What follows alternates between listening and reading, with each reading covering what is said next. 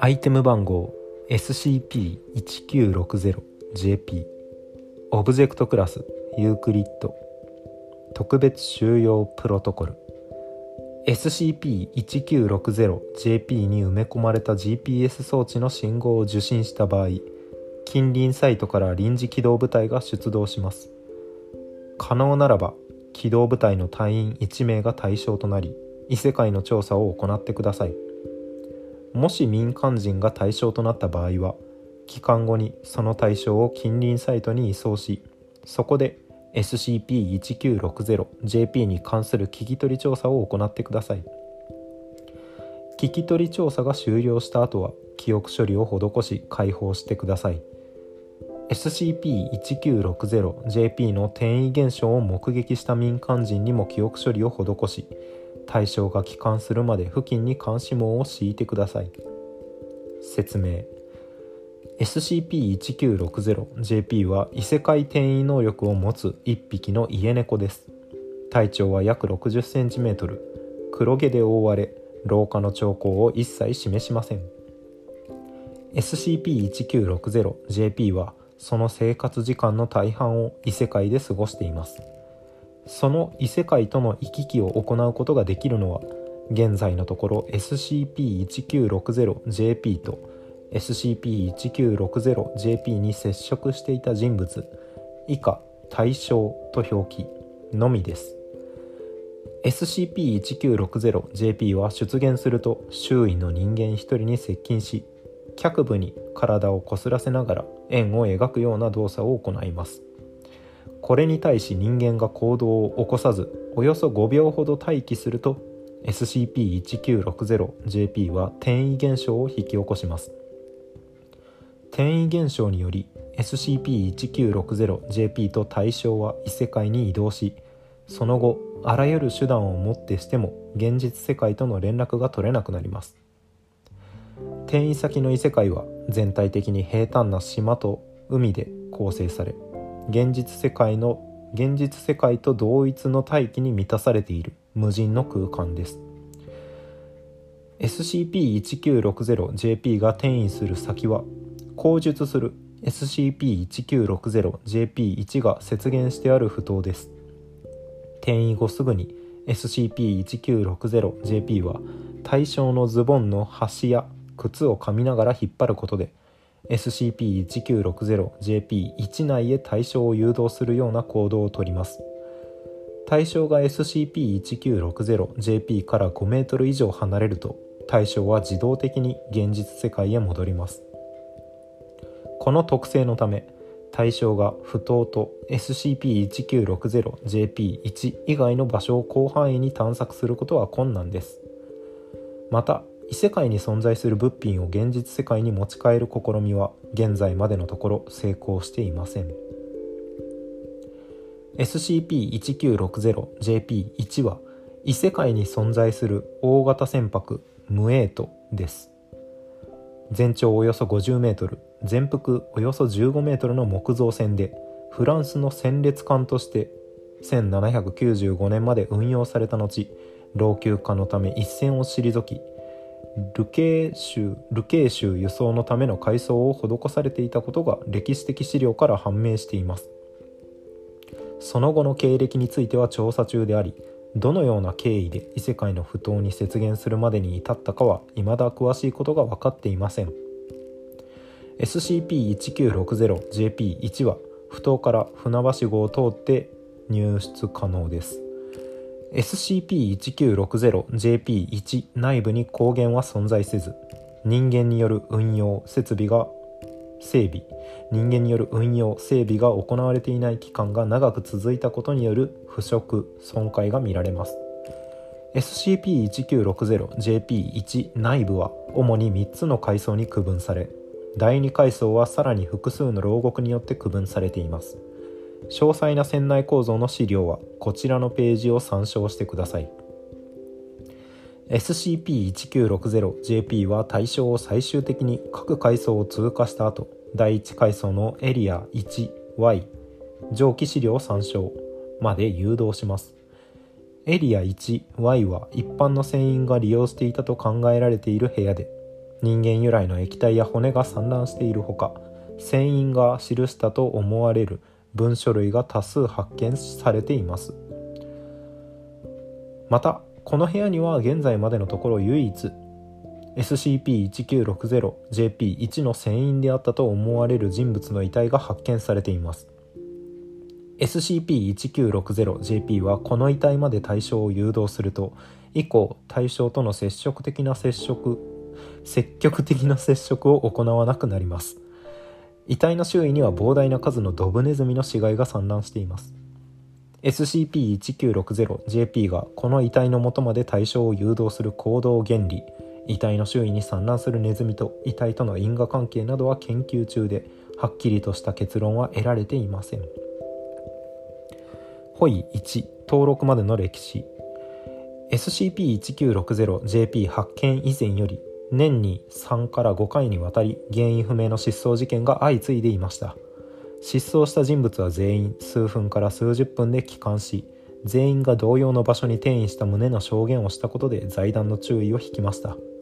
より詳細な聞き取り調査の結果全員が失踪直前に黒猫と接触していたことが判明しこの黒猫によって異常が引き起こされている可能性があるとして要注意生物に指定されました。失踪した人物間に何らかの有力な共通点が確認できなかったため調査は難航しましたが1990年4月23日にフィールドエージェントの1人が対象となり一時失踪。2時間後に帰還したことで初めて SCP-1960JP が報告されることになりました。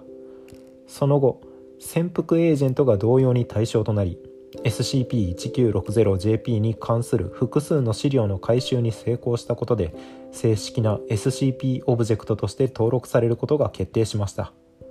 それ以降 GPS 装置を取り付ける試みが実施され2010年3月22日に GPS 装置埋め込みに成功したことで現在のプロトコルが制定されました。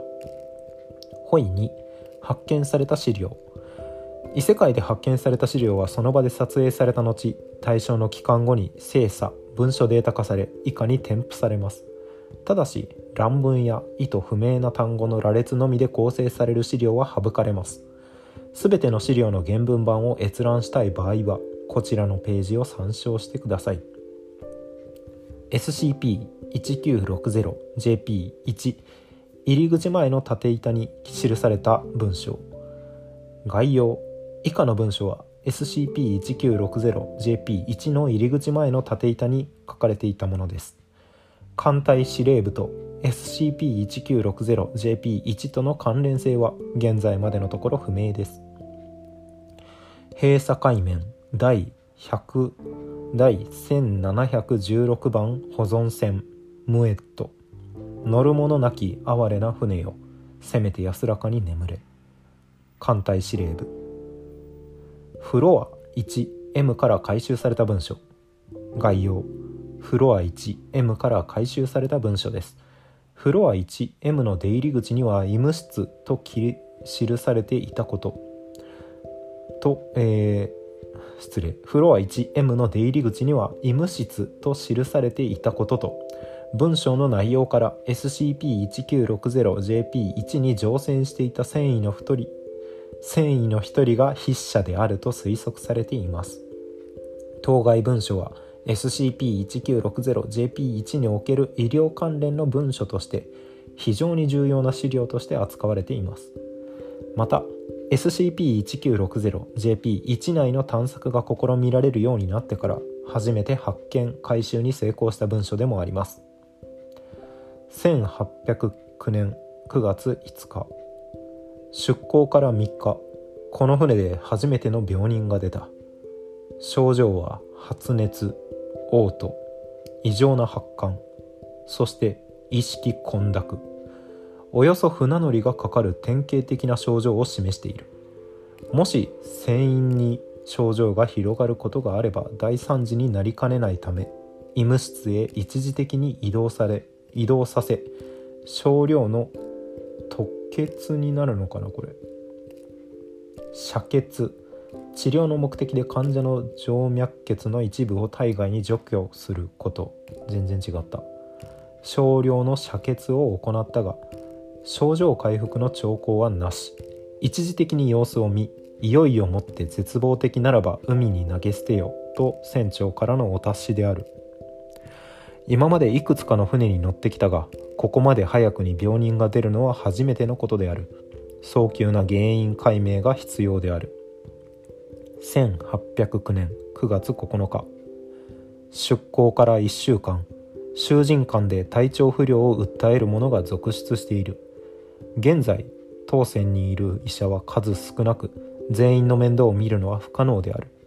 様子を見て症状が悪い者は処分する。前日までうなされていた病人はすでに処分済みである。船員たちには牢獄の近くにできる限り近づかないように警告した。船員たちの動揺が長い航海における最大の敵となるのである。日付未記入。病人の増加速度。ネズミの増加速度。ともに異常。1809年9月13日。出港から11日船長が倒れた。船員にも体調を崩し職務を従前に行えない者が続出している。もはや戦意が対処できる範囲を優に超えているのが現状である。船長及び航海長には船が動かせなくなるより前に近くの港へ一時的に避難した方がいい旨を伝えた。船長は検討するとだけ答えたがあの調子では今後まともな判断を下せるかも疑問である。船長の症状についてはおおむね当船で初期に出た病人の症状と一致している。繊維として感じた疑問点は船長が囚人とほとんど接触せず当船で受けられる最高の食事最高の生活環境を賜っていたにもかかわらず囚人と同様の病を発症したことである。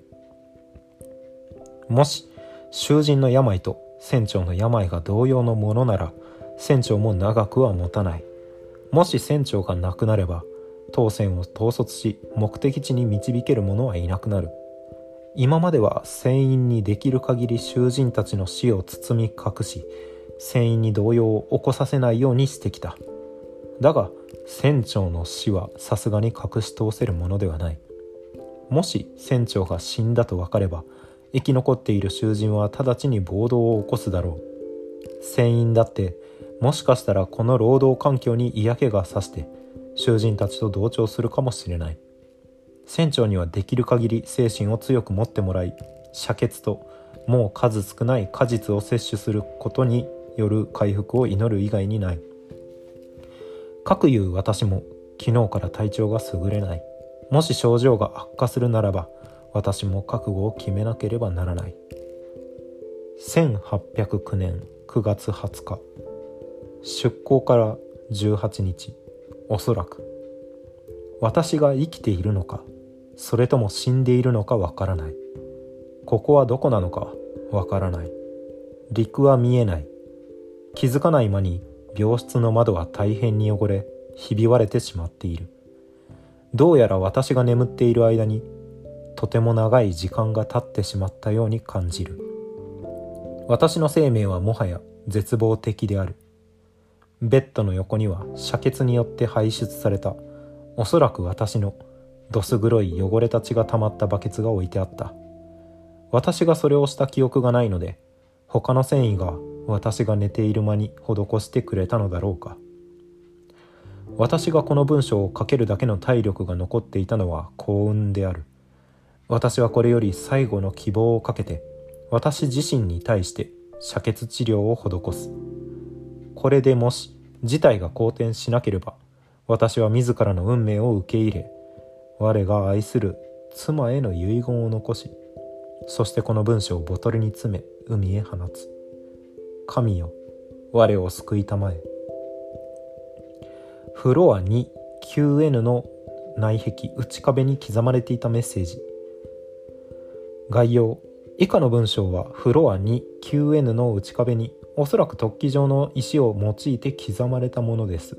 大半の文章は意味を読み取ることができていません。ネズミに侵される。死の舞踏。我を許したまえ。フロア 1Y から回収された文書概要。フロア 1Y は前述の通り SCP-1960JP が最終的に到達するフロアであり一人の死体がベッドに寝た状態で放置されています。当該文書は遺体のベッドの傍らのテーブルに置かれており筆致から同一人物によって書かれていることが判明しています。現在までのところ最も多くの SCP-1960JP に関する情報が記された文書であり SCP-1960JP に関する歴史背景を調査する上で重要な資料として扱われています。親愛なるアリスへ。今日より私はムエットという立派な船に乗り僕と君の祖国をしばし離れます。君と離れ離れ離れ離れになるのは何度経験しても辛いもので僕は毎日こういう後悔のうちは憂鬱な気分になり職務に従事している時間以外は遠くの海を眺め君を思うのが日課になっています。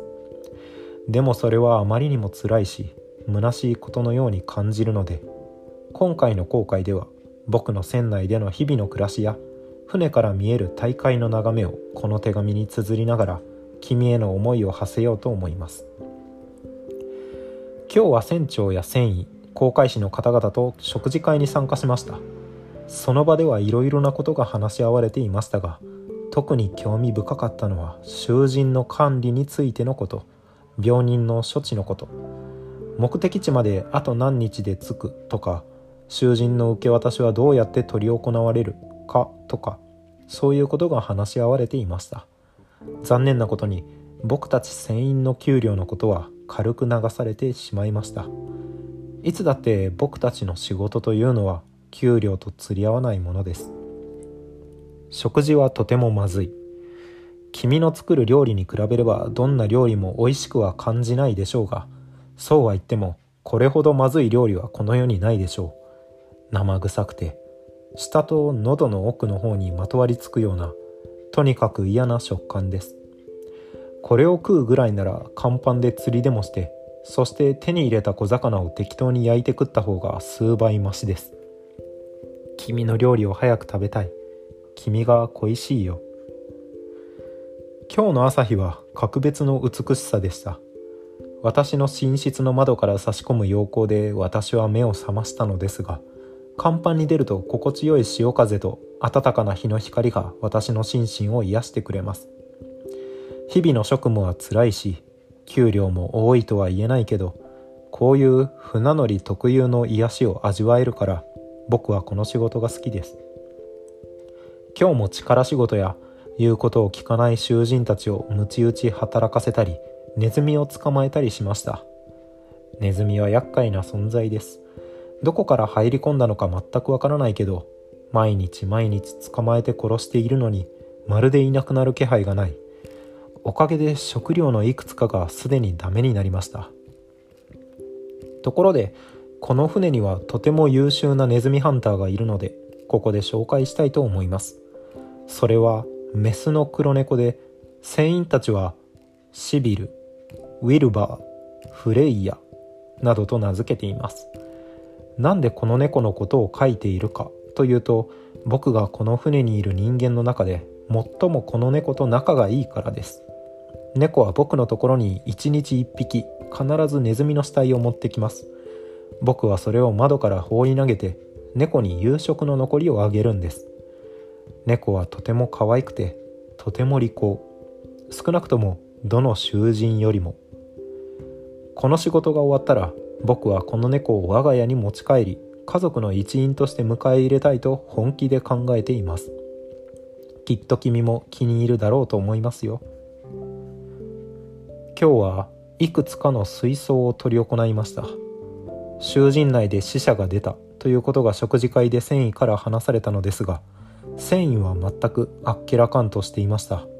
それが僕たち船員を動揺させないためかそれとも本当に大したことないと思っているのか僕には判断がつきませんでした。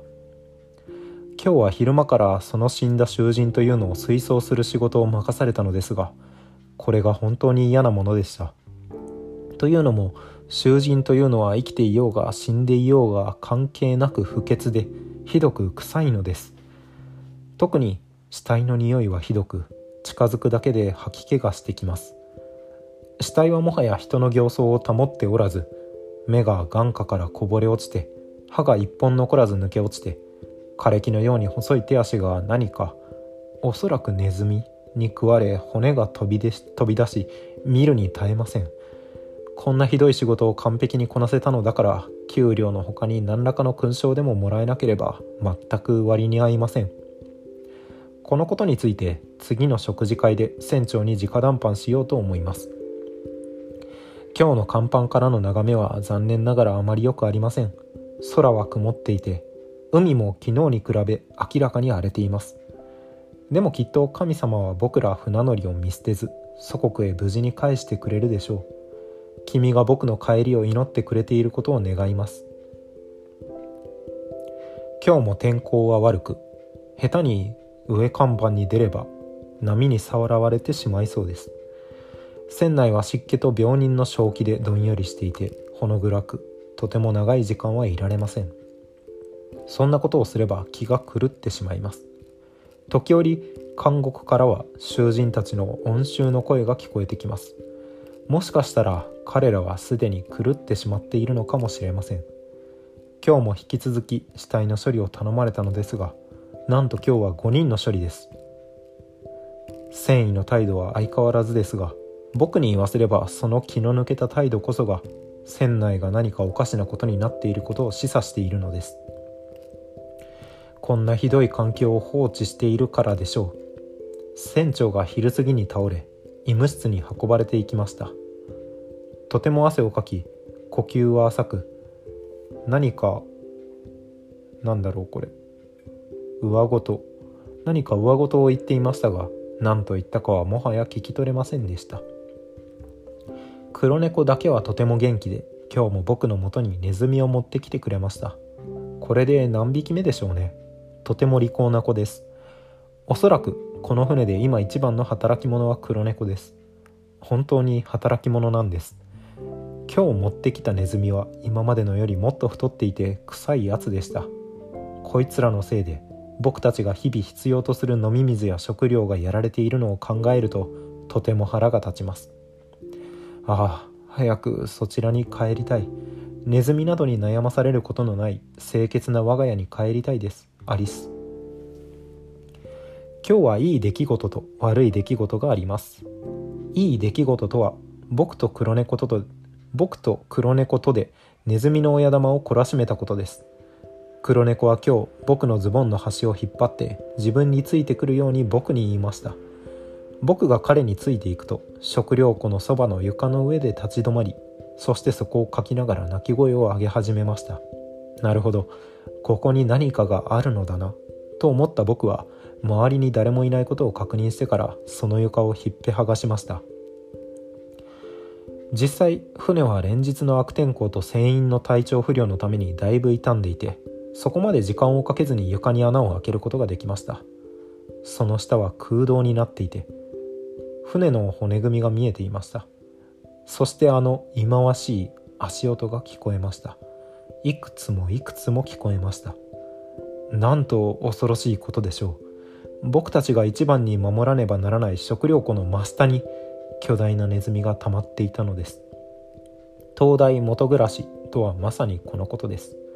僕が見ただけでも30はいたでしょう。どれもが丸々と太っていて不気味な鳴き声を発して空洞内を走り回っていました。黒猫はそこへ飛び込むとまず1匹そして1匹とネズミを殺していきました。なんという手際の良さ。それはネズミ専門のアサシンのようです。間違いなく勲章ものです。僕もその狩りに参加したんですがいやはやあのネズミたちと来たらこちらの動きをまるで予測しているかのように身を翻し僕が開けた穴から次々と逃げ出していくのです。僕はもう怒り狂いもう少しで監獄に飛び込んでいくところでした。ここからは悪い出来事です。監獄はもはや手のつけようがない状態になっていたんです。なぜ今まで気がつかなかったのか。そこは明らかに黒いもやのような正気で満ちていて一寸先も見えないのです。ロウはどこも錆びていてちょっと触れば崩れ落ちてしまいそうでした。繊維たちはもはや何をする気もないことは明らかです。なぜなら繊維たちもは総じて医務室に閉じこもってしまったからです。アリス僕はもはや生きて帰れる気がしません。しかしもう少しで目的地に着くはずですしもう少しの辛抱です。君にいい報告ができないのが心苦しいです。でもきっと向こうはいいところのはずなのです。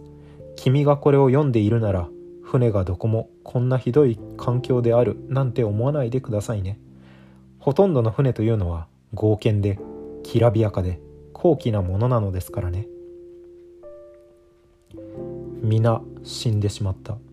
僕がネズミ捕りに躍起になっている間に信じられないほどの時間が経過してしまったのでしょうか。そして僕以外の人間はみんな正気にやられてしまった。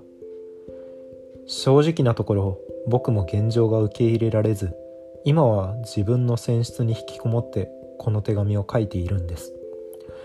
いつもは船の中や外を行ったり来たりしながら書いているんですがもうそんなことをする余裕がないほどに船内は正気に満ちてしまっていて外は雷鳴が鳴り響いています。どうしてこんなことになってしまったのか誰にもわからないでしょう。医務室にはもはや治療を受けるべき人間は一人も存在しません。船室も僕の部屋以外は空いてしまってとても静かです。ネズミはどうかというと人が減るたびに増えているようです。今や生きている人間よりネズミの方が多いでしょう。みんな死んでしまったのに高校はどうやっているのかと疑問でしょうがそれこそが僕が最も受け入れがたい現実としてここにあります。今この船は何者にも縛られることなく動いているのです。ダリンは一人でに動き回り帆は常に暴風を受け続けていますが壊れる気配がありません。信じがたいことです。こんな暴風の中で帆を広げるなんて誰がそんな馬鹿げたことをしたのか。もはや僕はこの船がどこに向かおうとしているのかも分かりません。話を聞ける状態の人がもういないし星を見ようにも天には常に雲がかかっているのです。唯一頼りになる可能性があるのは灯台からの光ですがそれがどの港の灯台の光か僕には分かりません。そう今僕の船室の窓からははっきりと灯台の光が見えるのです。船は明らかにその光に向かって進んでいて明日には港に着いているでしょう。ただ着いたらどうなるというのでしょうか。もはや運ぶべき囚人は誰一人として残っていないのに。僕はもう船が沈んでしまった方がいいように思えてなりません。こう思ってしまうのはとても悲しいことです。もう少し陸に近づいたら僕はこの船から脱出しようと思います。もちろんあの黒猫と一緒にです。僕は生きて帰ります。神に誓いましょう。僕にはもう時間がありません。港なんてありません。残念です。今日もネズミを一匹黒猫は捕らえてきました。どんな状況でもけなげな子です。もし僕が船長だったならこの猫に最上級の褒美をあげてやるところです。しかし僕にはもう彼女にあげられる食べ物もありません。食料を取ってくる力も残っていません。残念ですアリス。もう二度と会えない僕の愛した人。今はただこの猫が神の手によって拾われて君のもとへたどり着いてくれることを祈るしかできません。もし君のもとへ一匹の黒猫が訪れたならそれを僕だと思って大事にしてあげてください。神よこの船をどこか遠い場所に運んでいってください。この船を満たす正気が我が祖国に届かぬように。フロア 1A から回収された文書。概要。以下の文書は2009年8月20日にエリア 1A で発見された文書です。発見時文書には金星の額縁が取り付けられていました。閉鎖海面第1716番名誉ネズミ捕獲長ウィルバー1790から現在。この世で最も優れたネズミ捕りにして最も多くの時間をただ一隻の船に捧げた黒猫。艦隊司令部。遮血についての注釈。体外に血を排出させる療法。猫動物木星未収容。注目記事無根19船舶艦隊のタグがついてます。はあ。あとムエットという船が止まっている埠頭へ異世界連れていく猫。この猫はその描いた人を助けようと思って連れてきてるのかな？この長い日記を書いてる人。この人名前ないな。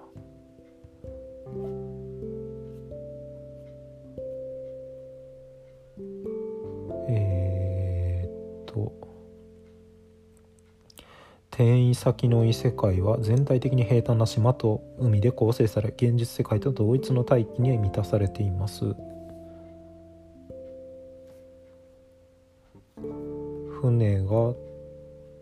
ある。転移後すぐにこの黒猫は対象のズボンの端や靴を噛みながら引っ張ることで船の中へ対象を誘導するような行動をとります。異世界に存在する大型船舶ムエートムムエートムエートどっちだろう。ロケ州輸送のための改装を施されていたことが分かっています。その後の経歴については調査中でありどのような経緯で異世界の不当に出現するまでに至ったかはまだ詳しいことが分かってません。ルケ州輸送中に起きた出来事。ああとこちらのページを参照してくださいっていうの2つあったんですがどっちも押しても何もないですね。書いてあるだけでそのページができてないです、えー、対象を最終的に各階層を通過した後第1階層のエリア 1Y まで誘導します。エリア 1Y だからそうねあの最後まで仲良かった人が寝ているところ。エリア 1Y は一般の船員が利用していたと考えられる部屋で人間由来の液体や骨が散乱しているほか船員が記したと思われる著したかこれ。船員が著したと思われる文書類が多数発見されています。船員であったと思われる人物の遺体が発見されています。この遺体まで対象を誘導すると以降対象との積極的な積極的な接触を行わなくなります。遺体の周囲には膨大な数のドブドブネズミの死骸が散乱しています。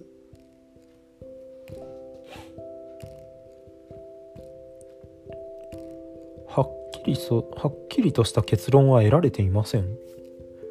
はっきりとした結論は得られていません。SCP-1960JP がこの遺体の元まで対象を誘導する行動原理遺体の周囲に散乱するネズミと遺体との因果関係などは研究中ではっきりとした結論は得られていません。ネズミはわかるんじゃないの？この子が亡くなった後も持ってきてくれてたっていうだけじゃないのかな？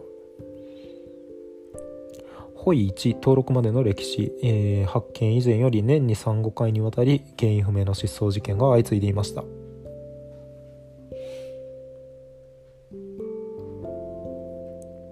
失踪した人物間には共通点はなかった。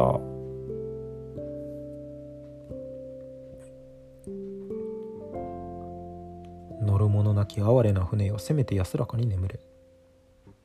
艦隊司令部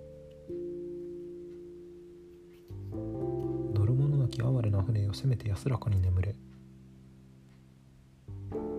艦隊司令部がいるなこれ多分。不当の近くというか。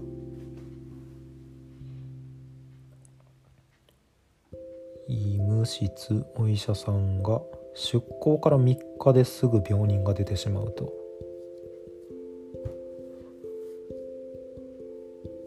1週間では囚人間で体調不良を訴えるものがどんどん出てきていると。病人の増加速度とネズミの増加速度はともに異常なほど速いってことかな。で船長が倒れた。船長は囚人と違い一番いい生活環境を送っていたにもかかわらず病院に病気になってしまった。で医者もなってしまった。ネズミに侵される忍と我を許したまえ。で 1Y で手紙書いてます。手紙書いてます。水槽水弔うで水槽ですね。囚人が亡くなっている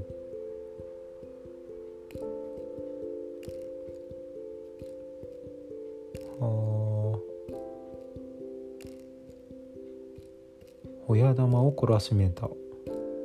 食料庫の真下に巨大なネズミが30はいた。監獄はもはや手のつけようがない状態になっていた。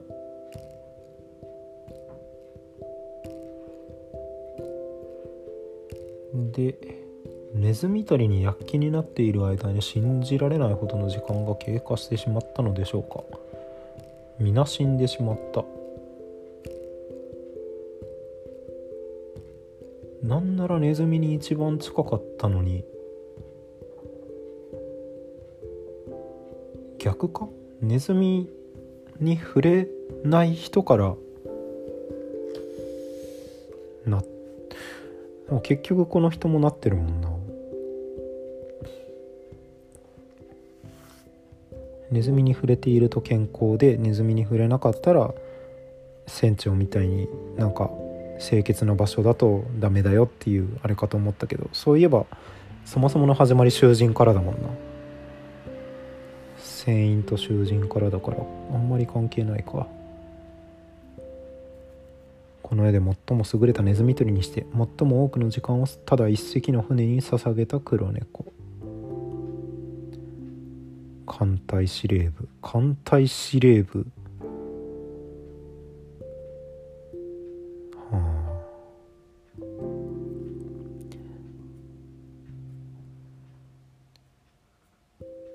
なんかやっぱり船と異世界というか疫病とか異常な現象ってなるとダゴンだったりオブラディンだったりを思い出しますが原因は未だ分かっていないということですねこれも。